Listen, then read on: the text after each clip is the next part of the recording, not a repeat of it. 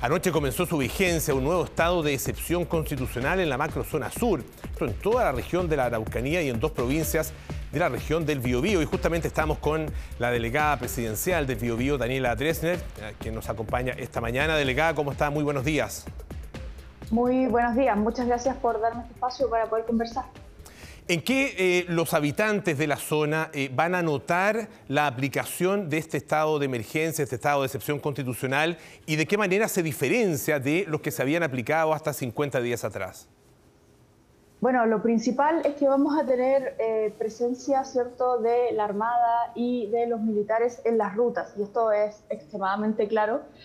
Nosotros hemos dicho que esta protección va enfocada hacia las rutas, hacia los caminos, para poder asegurar el suministro y poder asegurar el abastecimiento no solo de la región, ¿cierto?, sino del país, ya que estamos hablando acá de rutas que son rutas muy importantes de abastecimiento. Pero además de eso, decir que esta no es la única medida, que es la medida que se pone en marcha, ya que aquí estamos hablando de un plan, que es el Plan Buen Vivir, donde no hablamos solo de medidas de seguridad, sino que hablamos también de cosas como restitución de tierras, donde el fondo de tierras, que es el fondo existente de la CONADI, nosotros lo vamos a duplicar. Durante los años anteriores ni siquiera el fondo existente se había utilizado para la compra de tierras, nosotros lo duplicamos y además hacemos un énfasis en el subtítulo 20B, que es compra de tierra hacia comunidades y no hacia familias individuales. Y creemos que eso es muy importante. Además de eso, estamos trabajando en avanzar en el Ministerio de Pueblos Originarios, que creemos que también es una gran necesidad, porque la mayoría de las cosas que tienen que ver con pueblos originarios están en este momento distribuidas por un montón de ministerios, lo que hace muy difícil llegar a los distintos programas.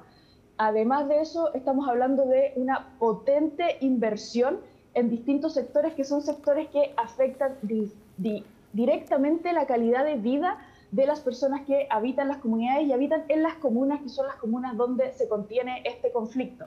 Estamos hablando de infraestructura, ¿cierto? Estamos hablando de caminos, estamos hablando de agua potable rural, estamos hablando de mejores condiciones de telecomunicaciones, de transporte rural, estamos hablando de salud, bueno, etcétera, un montón de cosas, y aquí hay una inversión muy fuerte que se va a hacer con un foco específico en esos lugares. Con respecto al estado de excepción propiamente tal, ¿cómo se va a determinar de alguna manera dónde empieza y dónde termina el papel y la protección que está llamada a realizar las Fuerzas Armadas, tanto la Armada como el Ejército?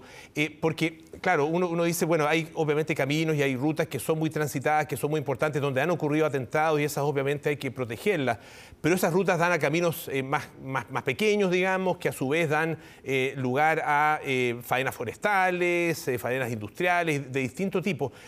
¿Dónde va a terminar esa protección? ¿Qué pasa si hay un ataque a una faena? ¿Pueden intervenir, por ejemplo, en ese caso las Fuerzas Armadas? Ahí, como la ministra Isquia ha sido muy clara, esto es específicamente para la protección de las rutas, ¿ya? Y las rutas principales, que se llaman, que son las rutas estratégicas. Pero además acá decir que no estamos hablando de solo las fuerzas militares, ¿cierto?, las Fuerzas Armadas. Estamos hablando de una cooperación y un trabajo en conjunto con las fuerzas policiales, ¿cierto?, que son las fuerzas que han estado hasta este momento a cargo de la seguridad pública. Entonces, eso no quiere decir que los otros lugares que no son las rutas no van a estar protegidos. Quiere decir que vamos a generar una situación de cooperación entre las distintas fuerzas para poder llegar a los distintos lugares con distintos medios. ¿Dónde está el mando? Porque usted decía hace algunos días en una entrevista que la medida que se estaba hasta ese momento empujando, ¿no es cierto?, que era este estado intermedio, permitiría al gobierno generar las acciones para avanzar en otras soluciones, pero en el caso del estado de excepción, como es el que se comenzó a aplicar, el poder de decisión pasa a manos de las Fuerzas Armadas. ¿Dónde está el poder de decisión en este minuto? ¿Está efectivamente en manos de las Fuerzas Armadas o está en manos del Poder Civil? Por eso quiero decir que esto no es lo mismo que los estados de excepción, que son los estados de excepción que se habían instalado previamente. ¿Por qué? Porque no es solo una medida de seguridad, es una medida de seguridad que viene acompañada de otras medidas que son medidas del Poder Civil. Y por eso, insisto, acá lo más importante es la coordinación tenemos un jefe de defensa nacional que está a cargo de los movimientos que son los movimientos que tienen que ver con la seguridad, pero tenemos al Estado en directa coordinación con ese jefe de defensa nacional, ¿cierto?, para todas las cosas que tienen que ver con las intervenciones que hay que hacer en esos territorios. ¿A qué me refiero? No vamos a solucionar el problema poniendo solo Fuerzas Armadas, poniendo solo policías en las calles, porque este no es un problema que es exclusivamente respecto de seguridad, es un problema donde se cruzan un montón de otras cosas, y quiero acá como entrar en la complejidad de este problema. Estamos hablando de crimen organizado, ¿cierto? Estamos hablando también de demandas de restitución que son justas, y todo esto está mezclado en un clima que es un clima de violencia e inseguridad para las personas que son las personas que viven en los territorios. Y aquí, insisto, hay absolutamente de todo, y por lo tanto tenemos que hacernos cargo de todas las aristas de este problema. Y eso es lo que estamos haciendo con esta medida. Por eso digo que es el Plan Buen Vivir y no es exclusivamente un estado de emergencia. Claro, es mucho más amplio que exclusivamente, ¿no es cierto?, tal como usted lo explica, que el estado de emergencia o el estado de excepción constitucional, pero es ese estado de excepción constitucional que en definitiva se ha anunciado con mucha fuerza y que ha implicado también la dictación de un decreto, y donde viene de alguna manera la contradicción con lo que se había dicho de forma tan explícita y tan dura cuando el gobierno anterior decretaba estos estados de emergencia. ¿Por qué se hace tanta diferencia ahora? ¿Por qué ahora es necesario y es razonable hacerlo y es justificable y no lo era hace 2 meses? Yo aquí voy a volver a insistir sobre esto.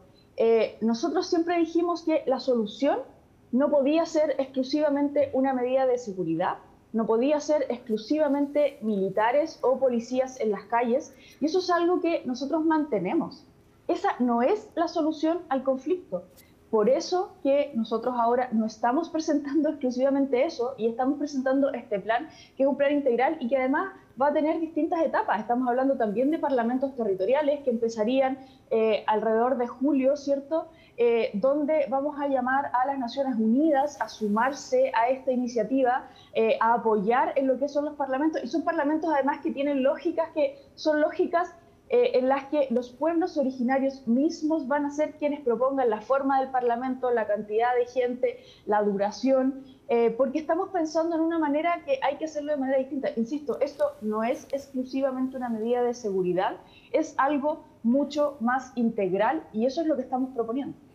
Le queremos agradecer muchísimo a Daniela Dresdner, que es delegada presidencial de la región del Biobío, por esta conversación con Tele3AM. Que tenga muy buenos días. Muy buenos días, muchas gracias.